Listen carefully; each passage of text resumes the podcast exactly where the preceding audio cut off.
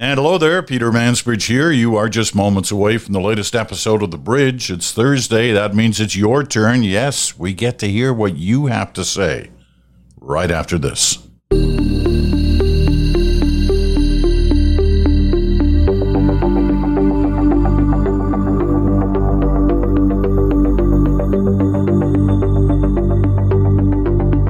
Well, I got to say that uh, because we started late this week, Labor Day weekend and all, um, with only a couple of days, I thought, after we've been off for two months, who knows if anybody's going to write?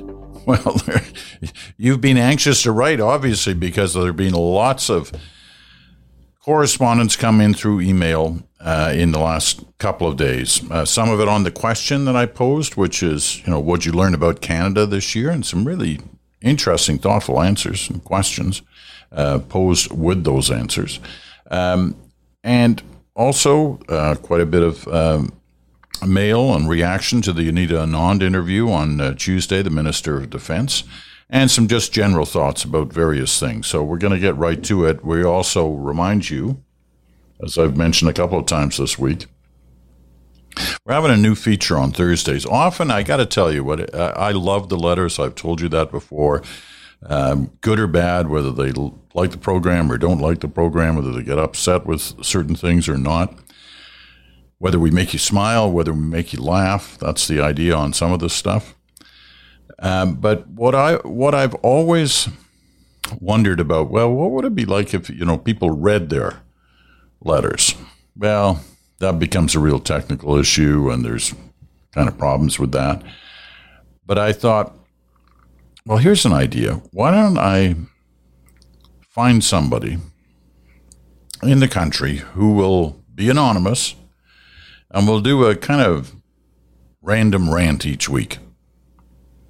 And we'll include it on Thursdays, on the Your Turn Day. And I thought, okay, if I do that, where's this person going to be from? And I thought, well, you know, the main body of this program is done in central Canada. So let's move it out a bit. First of all, let's try it for a while in Western Canada. And so that's what's we're going to do today. The feature is called the Random Ranter. And the Random Ranter will talk about whatever that person wants to talk about. And they're coming once again from Western Canada. I'm not going to identify it any more than that. It's somewhere between Thunder Bay and Victoria. And it's just their thoughts on whatever the issue may be. So we'll play that later on in uh, in today's your turn mailbag section. So let's get right at it. Um, let's talk about the Anita Anand interview. The Minister of Defense was good enough to join us on Tuesday, the debut show post hiatus. And we had a good 35 minute discussion. At least I thought it was okay. Some of you thought it was okay. Some of you didn't think it was okay. So let's hear what you have to say. Daryl Payne writes from St. John's, Newfoundland. I have to say, I was so disappointed with the segment with Minister Anand. I remember how she was such a breath of fresh air when she first arrived on the federal political scene, but only heard another over programmed stake minister t- talking in her interview. I appreciated how hard you attempted to bypass the canned answers, but to hear how she has bought into all the games and fake political persona was so disheartening. I feel her answers were the perfect examples of the clouded tone that so many Canadians hate. Everyone is so sick of the scripted talking points, identity politics, and the continued skirting answers. You know, to be fair, I did think she, you know, skirted some answers and we challenged her on those, but I didn't feel that she was scripted in the sense that, I mean, I can, when we do these interviews, we do them by Zoom so I can see her. And I've watched her in news in news conferences, and I see her referring to her script all the time, and the talking points answers that her department gives her. That is not what happened in our interview. She was talking off the top of her head. She was pausing to think through some of her answers. Um, but clearly, at times she, uh, you know, she retreated to the talking points and she ducked questions. There's no doubt about that. These type of interviews, going back to Daryl Payne's uh, comments. These type of interviews generally result to only further increase the average Canadian's apathy towards the current government and how stale the administration has become. I wonder how many people would love to hear a political interview as unfiltered and direct as we used to hear from John Crosbie or George Baker. Well, they were two characters, and that's no doubt. But uh, trust me, as somebody who interviewed both of them uh, many times in the Crosbie case, they were not uh, resistant to going to using scripted answers and uh, and ducking ducking questions. Sure, they answered many of them directly and uh, in ways that we still talk about today, but they also were politicians, and they showed that many times. Anyway, Daryl, thanks for your uh, your note. Uh, Christine McDonald from LaSalle, Ontario. So pleased that you're back. I've really missed the conversation and balanced opinions and facts daily. Thank you, Christine. That's kind of you. Um, Don Robertson. I was wondering, in all of your years of journalism, have you ever had a politician answer any of your questions directly and to the point? Has there ever been a simple yes or no, or is such a thing just not possible? I liked your conversation with Anita Anand, but I knew right away, as soon as you asked the question about procurement for the Defense Department, why does it take so long, what the answer wouldn't be. Government bureaucracy and the process of dealing with contracts has always been slow, but I bet that it's worse nowadays because the companies it works with have to follow government rules about diversity and inclusiveness, and that takes a lot more time and money than it used to. Yeah, it does take more time, and I assume that means more money. But it's an important element of the modern day Canada that we're trying to create. That was my little add on. It seems that doing a job and doing it right just isn't good enough anymore. Uh, you know, I'm not sure about that. I think that's unfair. Um, but I, you know, I don't disagree with your opening point. How do you get a straight answer from a politician? A simple yes or no. Um, that, as we all know, is difficult. And it doesn't matter with their stripe; they're all they're all the same in this. They're over prepped. Ministers spend hours with communications people explaining to them how to handle questions, how to move the, their answer to a different issue than the one being asked. They all do that. It doesn't matter what political stripe they are. Don Mitchell um, Don Robertson wrote that last one, wrote from Edmonton, I think. Uh, I'm not sure if I mentioned that, but Don Mitchell uh, doesn't mention where he's writing from. Um, this will have a maritime focus, but here are things I wished you had asked Anita Anand. Ukraine has taught us that logistics makes or breaks operations. Does she think that two supply ships are enough? Our maritime patrol aircraft is quickly reaching end of life. Will will we be fast tracking P-8s, it's a type of maritime patrol aircraft, like our Aussie, Kiwi, Brits, and U.S. allies fly. The speed of change in defense systems are so fast that our Byzantine procurement system is unable to keep pace. Tinkering at the edges will do nothing to speed up delivery. I'm just guessing that Don is on the East Coast somewhere, but I could be wrong. Uh, Dave Kellett writes, he's from Ontario, I think. We've heard from Dave before. Hope you had a great summer, Peter. Well, half of it was great, the other half of it was COVID. When you were speaking to Anita Anand about procurement, I couldn't help but laugh when you responded um, that you'd heard her answers before about the jets, the F F 18 replacements, we've been waiting years, if not decades, for. And she didn't answer the question about why it takes so long. And I don't mean with million dollar items like jets and warships, but our military has been in need of new pistols for over 30 or over 20 years. I didn't know that. The fact that we can't procure something as cheap and simple as a pistol gives me little confidence that we're committed to jets. Uh, some more general um, uh, questions here. From, here's one from Ron Fisher from Barrie, Ontario. Hi, Peter. It's great to have you back. I was wondering if you would talk about the current health crisis and the crazy ideas some are floating about privatization. Well, it's not crazy for everybody. Some people figure that there's some form of privatization is going to be the answer. Are we going to talk about it? Yeah, I'm sure we will. We already have. We just did uh, on one of the special summer editions of Good Talk uh, in the last couple of weeks.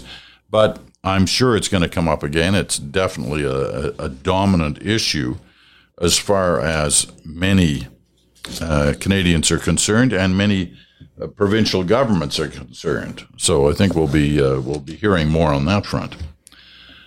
Um, Corey McQueen in Hamilton.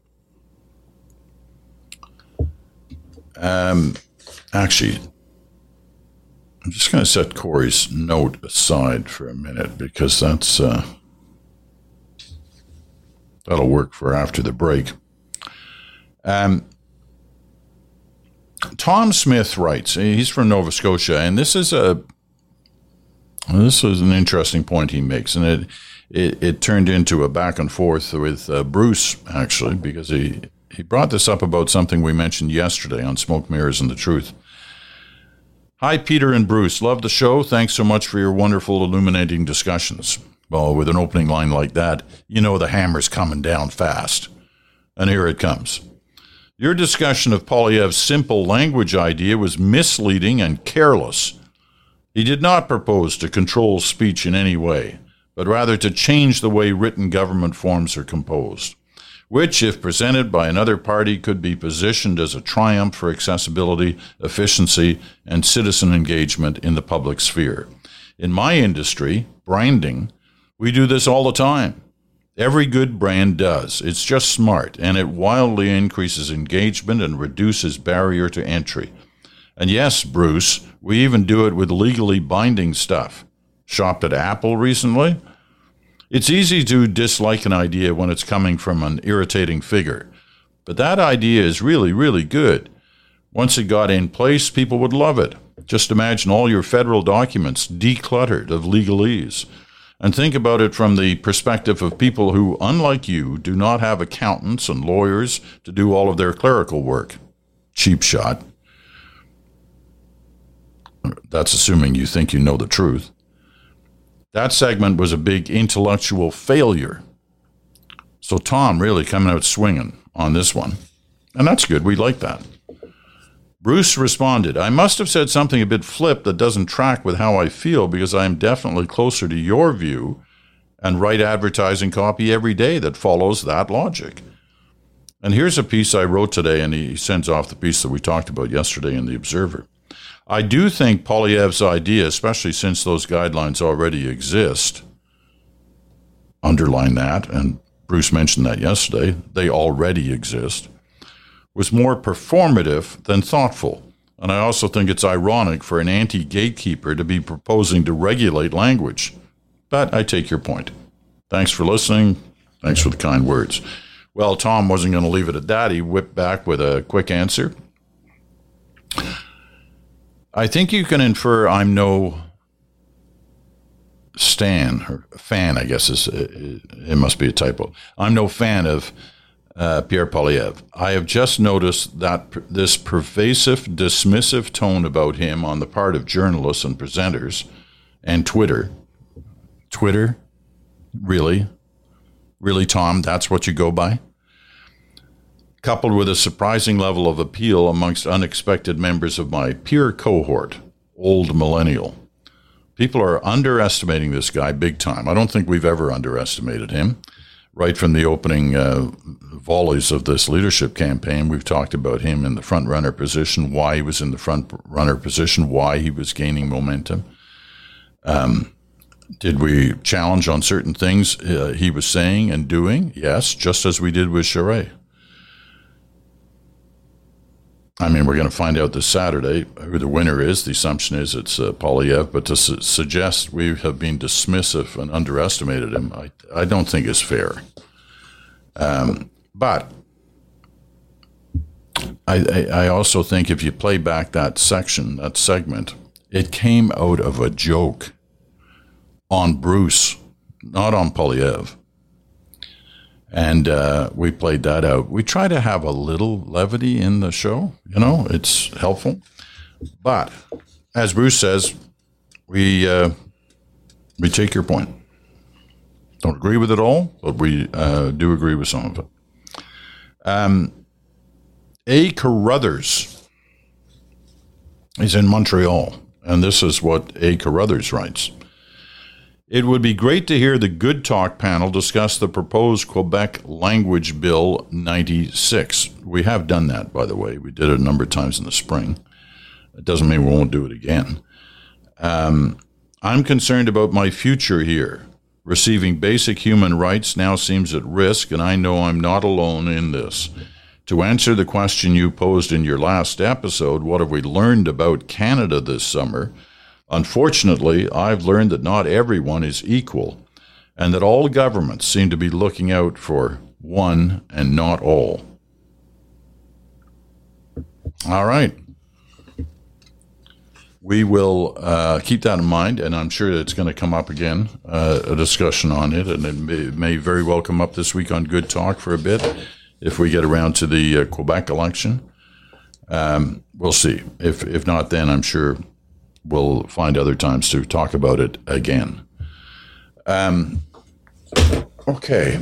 The best thing about the Carruthers uh, note, or one of the best things about the Carruthers note, is it helps lead us into the next segment, which is this question I threw out What did you learn about Canada this year, this summer in particular? I got some really interesting and diverse answers on that question. We're going to get to that. And of course, we're also going to get to the random ranter, the debut take from the random ranter. That's coming up right after this.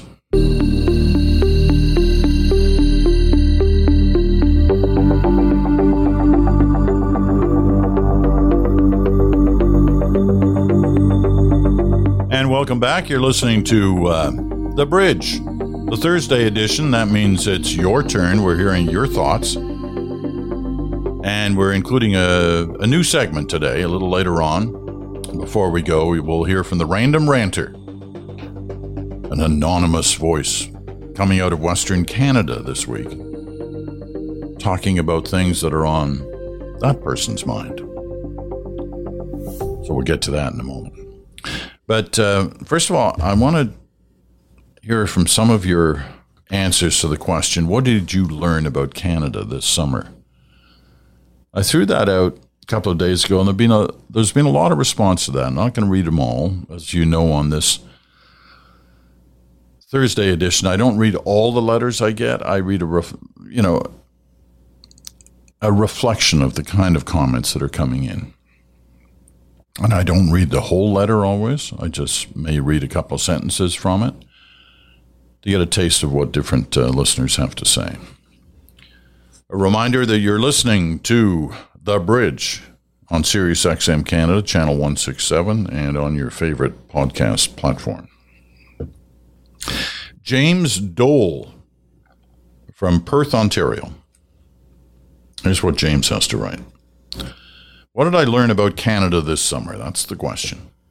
How about what I learned about Canadians? I learned much to my dismay that a lot of Canadians feel empowered to express hate and divisiveness at women, people of color, particularly Indigenous persons, journalists, and liberal politicians. I, would add that there were other politicians who got that kind of treatment this this year as well, both conservative and NDP. But continue on with Jim's letter. I think that these feelings have always existed, but now some far right politicians have stoked those sentiments and convinced these people that it's acceptable to share them in whatever form they like. Very concerning to say the least. I think a lot of people agree with you on that, James. It is concerning. And when we witness the kind of things, the, the attacks, the verbal abuse that has been heaped upon journalists, especially female journalists, the kind of abuse that's being hurled at uh, politicians of all stripes and at all levels. That's not the Canada we thought we knew. And what has to be done to change that? Back to the Canada we thought we knew. Michael uh, Tettelbaum in Toronto. I just listened to your return from hiatus podcast featuring your conversation with Anita Anand, which was excellent.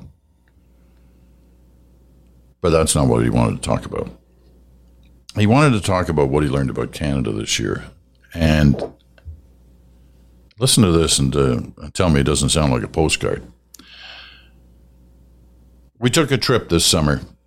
It took us to the spectacular scenery of the Rockies. We started in Calgary and then on to Canmore, Banff, Lake Louise, Emerald Lake in British Columbia, Jasper, and Edmonton. We visited the Columbia ice fields and walked on the Athabasca Glacier. The beauty of the lakes folded within the mountains was breathtaking. Some of the lakes were so still and the weather so lovely that we could see the mountains reflected on them. There were crowds as people had begun to travel again.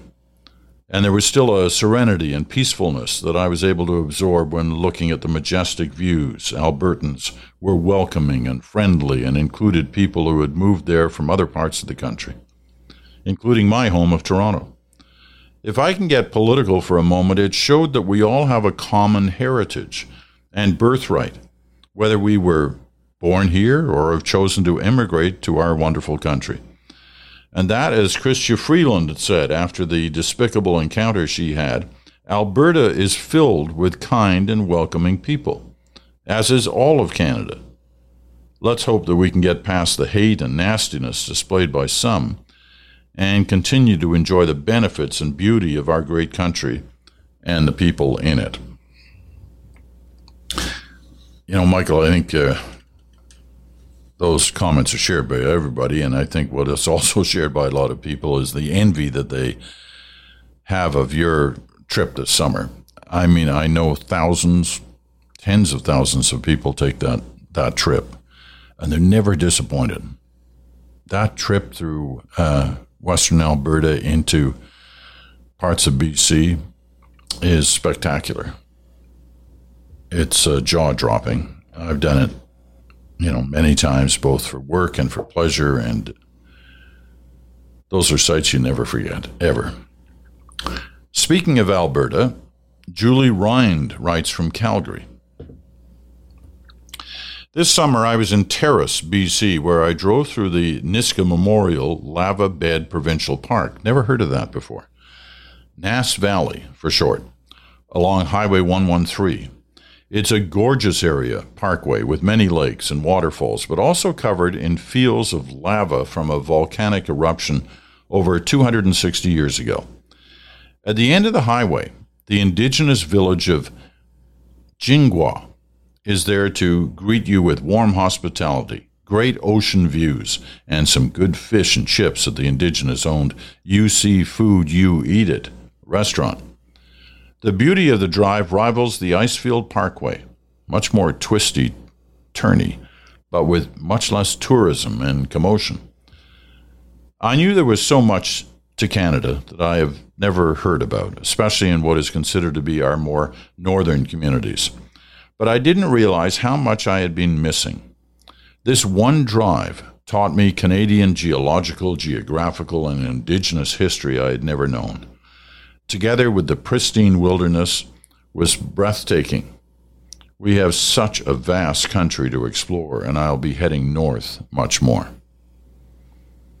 Well, you know what I've said many times on this podcast and elsewhere that the North is a gift we have that so many of us never have the opportunity to see in person. Uh, it's expensive to travel north. It is a significant distance, so there's a commitment on time. Um, but it's, you know, you kind of grow up thinking, well, you know, the Arctic, it's all flat and ice. It isn't all flat and ice. It is spectacular, especially when you get into the high Arctic. It's um, it's quite something.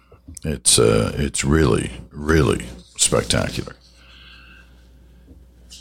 Um, I've got to remember that letter from earlier, right? There was one earlier that I put aside and said, you know, I've got to come back to this because here it is. It's Corey McQueen's letter from Hamilton. Here's what Corey had to say. Excuse me. Hi, Peter. My take on what I learned about Canada this year. The disdain for Prime Minister Trudeau is not limited to our borders. In line for Westminster Abbey this year, London, of course, I was taken aback by security asking me, That guy Trudeau, what's he smoking? I was left a little speechless. All I could do was shrug.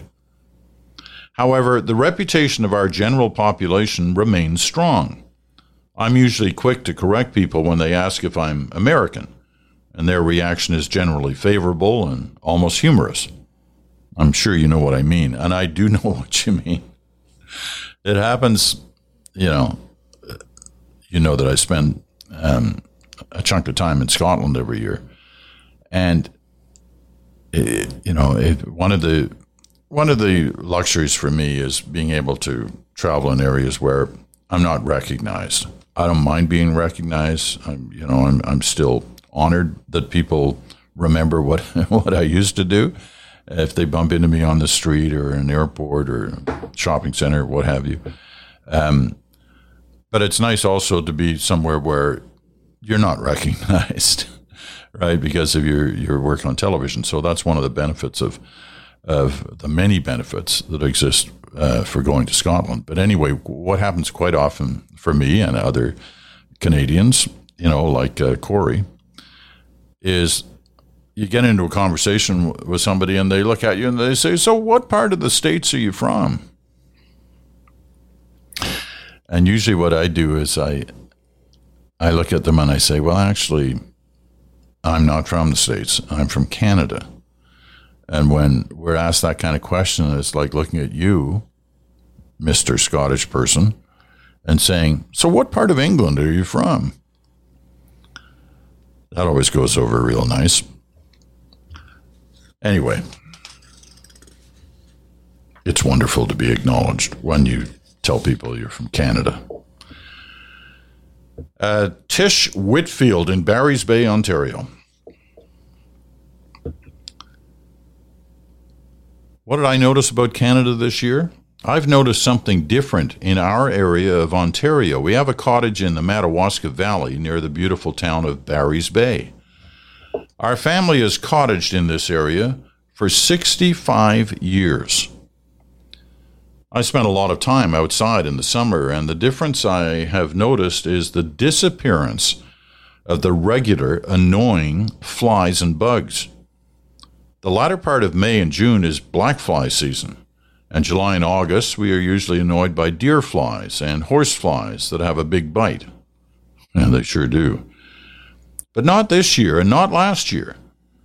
Yes, we had a few, but nothing like what we've experienced in the previous 63 years. What interests me is why? What's changed? How will the birds, dragonflies, and bats be affected by this sudden change in their food supply? Maybe it is climate change. It is more pleasant without them, but it does worry me that the change was so quick. I would love to know if anyone else has experienced this and if anyone knows why this is happening. Um, Tisha could be climate change. I I got to tell you though that I I've noticed over my ta- time um, spending it uh, at the the lake that I go to in in the Gatineau Hills north of Ottawa that different summers often bring different situations in terms of uh, uh, of wildlife. I mean, some summers you hear the frogs at night or in the evening, loud and clear from coming from the other side of the lake, a, a side of the lake that, that doesn't have uh, any cottages. And then the next summer you might not hear them at all, and you go, "Oh my gosh, the, you know, have the frogs, toads, have they all gone?" But then they're back. Uh, I've never had the luxury of not having black flies early in the season and not having deer flies in usually in July in our area. That seems to happen. You know, perhaps up and down in terms of frequency, the numbers that you're facing, but there are changes. You know, there are changes where the turtles play out. Sometimes they're by the dock. Sometimes you don't see them at all in the whole summer and you worry, are they gone? Well, the next year they're back. So there's, you know, there, there are different habits and different patterns. But um, I guess what I've always retreated to, I would be devastated if when I return to my lake, I don't hear the loons. If the loons weren't there, nothing would be the same. But the loons are there every year. And they go through their normal patterns of having young and teaching them to fly near the end of the summer, and then they're gone. And then they're back again in the spring. Same loons, same light. At least that's what they tell me. Um, here's the last letter. Don't forget, we're getting to the random ranter. And this one comes from our old friend. He writes all the time, and he's usually respectfully critical of something that I've said. He always seems to get his little shot in there somewhere. It's David Oliver from Oak Bay, British Columbia, out on Vancouver Island. David writes Things I learned this summer, partly inspired by your podcasts about the Arctic that's so that's a check mark. That's good. I've I've done well by David. I was reading about Henry Larsen's voyages when a familiar name jumped off the page, Bellot Strait.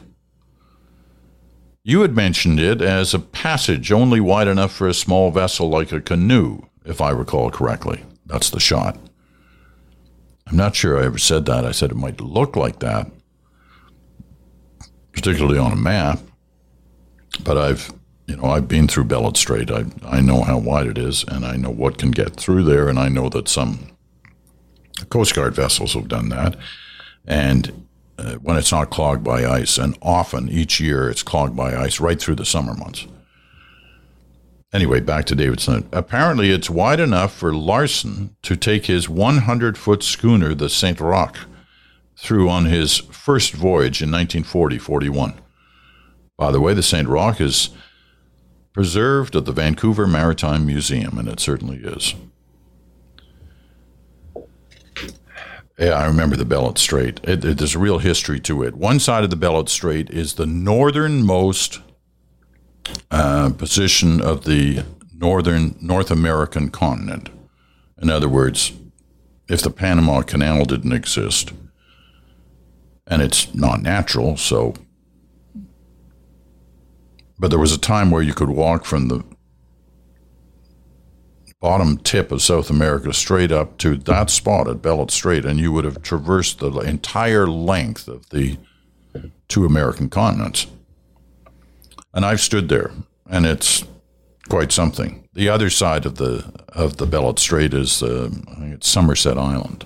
I know if I'm wrong, David will write and tell me that but I've uh, I've been to that spot, and it's uh, it's special.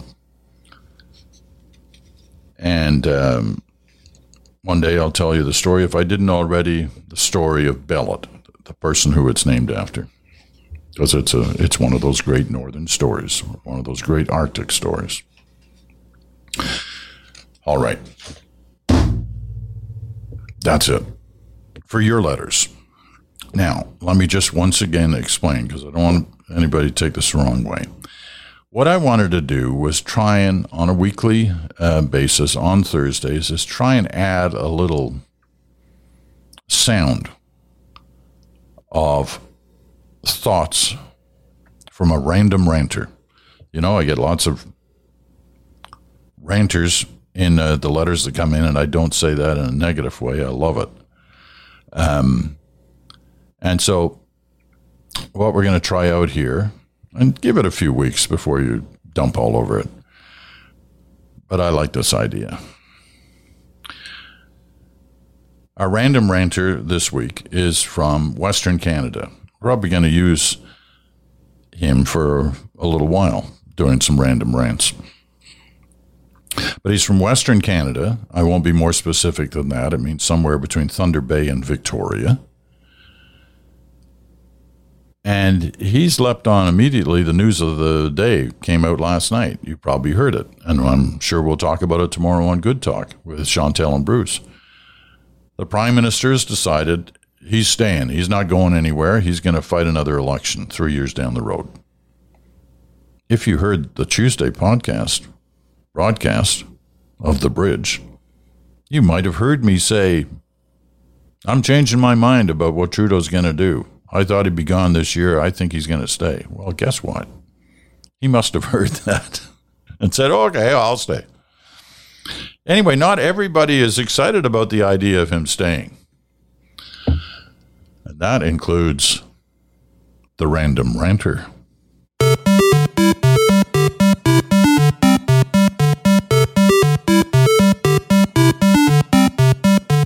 The big news of the day is out. It's official. Trudeau's running again. Let me give you a Western perspective. Boo. Personally, I can't stand the way Trudeau talks, and it's not really what he says, it's how he says it. His brand of political correctness is overly flowery, if not downright sickeningly saccharine. It's dripping in syrup, and it's not even maple syrup, it's pure corn. The guy's a drama teacher. He just can't say what he means. He's got to paint us all a pretty picture with his words first. Easterners just can't comprehend how damaged the liberal brand is out west. True story. I was at an ag event on the prairies, nothing but farmers. They asked me who I was there with, and as a joke, I said, uh, I'm, I'm here on behalf of the Federal Liberal Party. I couldn't even get it out straight. I was kind of scared. The room went silent. You could have heard a pin drop. Then my buddy jumped in nervously and announced I was just a jokester having some fun. Farmers love jokesters, not. And I was, but even even knowing I'd get a reaction, I didn't expect it to be quite that chilly.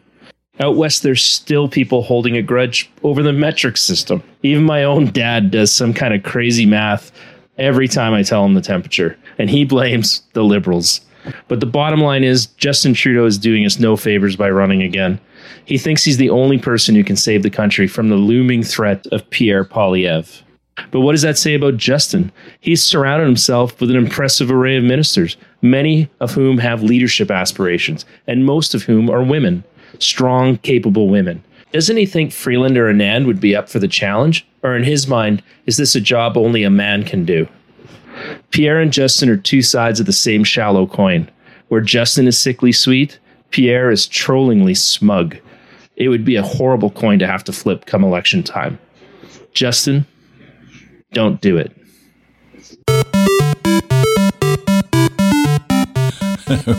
well, there you go. The Random Ranter, segment one, episode one. Listen, I thought it was it was fun. And to drop it in the middle of some of your letters, and some of your letters do the same take on Justin Trudeau as you just heard from the random ranter. Not all, and certainly not all Westerners, but quite a few of them. Anyway, we'll hear from the random ranter again, and uh, we're kind of add it to the collection of thoughts that come out, usually by me reading your letters, but uh, this one is a little different. So let's have fun with it. That's the idea. Okay. Um, tomorrow, good talk. Have you been anxious for a little good talk? Well, I have, and listen, there's stuff to talk about. Obviously, we'll talk about the Trudeau decision. to stay, what that means, what it means within the party, what it means for the country. We'll have a good discussion on that with Chantal Hébert and Bruce Anderson. Plus, Saturday, the Conservatives make up their mind. The vote is announced. Will it be Pierre Poilievre, as everyone expects? Or will Jean Charest have found a way to sneak up and grab the top position? It's an interesting race. We've discussed it many times about the point system on how you achieve delegates for the final vote count. Could there be a surprise on Saturday? And if there isn't, what should we expect from Poilievre on that day? As Bruce mentioned the other day, this could be the biggest speech he gives for the next couple of years in terms of nationwide attention. Because once he becomes opposition leader and there's no election in sight, you don't get a lot of coverage. Saturday, he'll get coverage. Does he begin to pivot back from the positions he's taken during the leadership campaign to positions that may be more agreeable to the population at large? We'll see. We may get a hint of that on Saturday, but we'll talk about those possibilities. And other things, there's an election going on in Quebec, and it's been controversial, especially in the last couple of days. So we'll uh, we'll talk about some of that on Good Talk tomorrow. And for now, that's going to be it for the bridge, the Your Turn edition for this Thursday. I'm Peter Mansbridge. Thanks so much for listening. We'll talk to you again in 24 hours.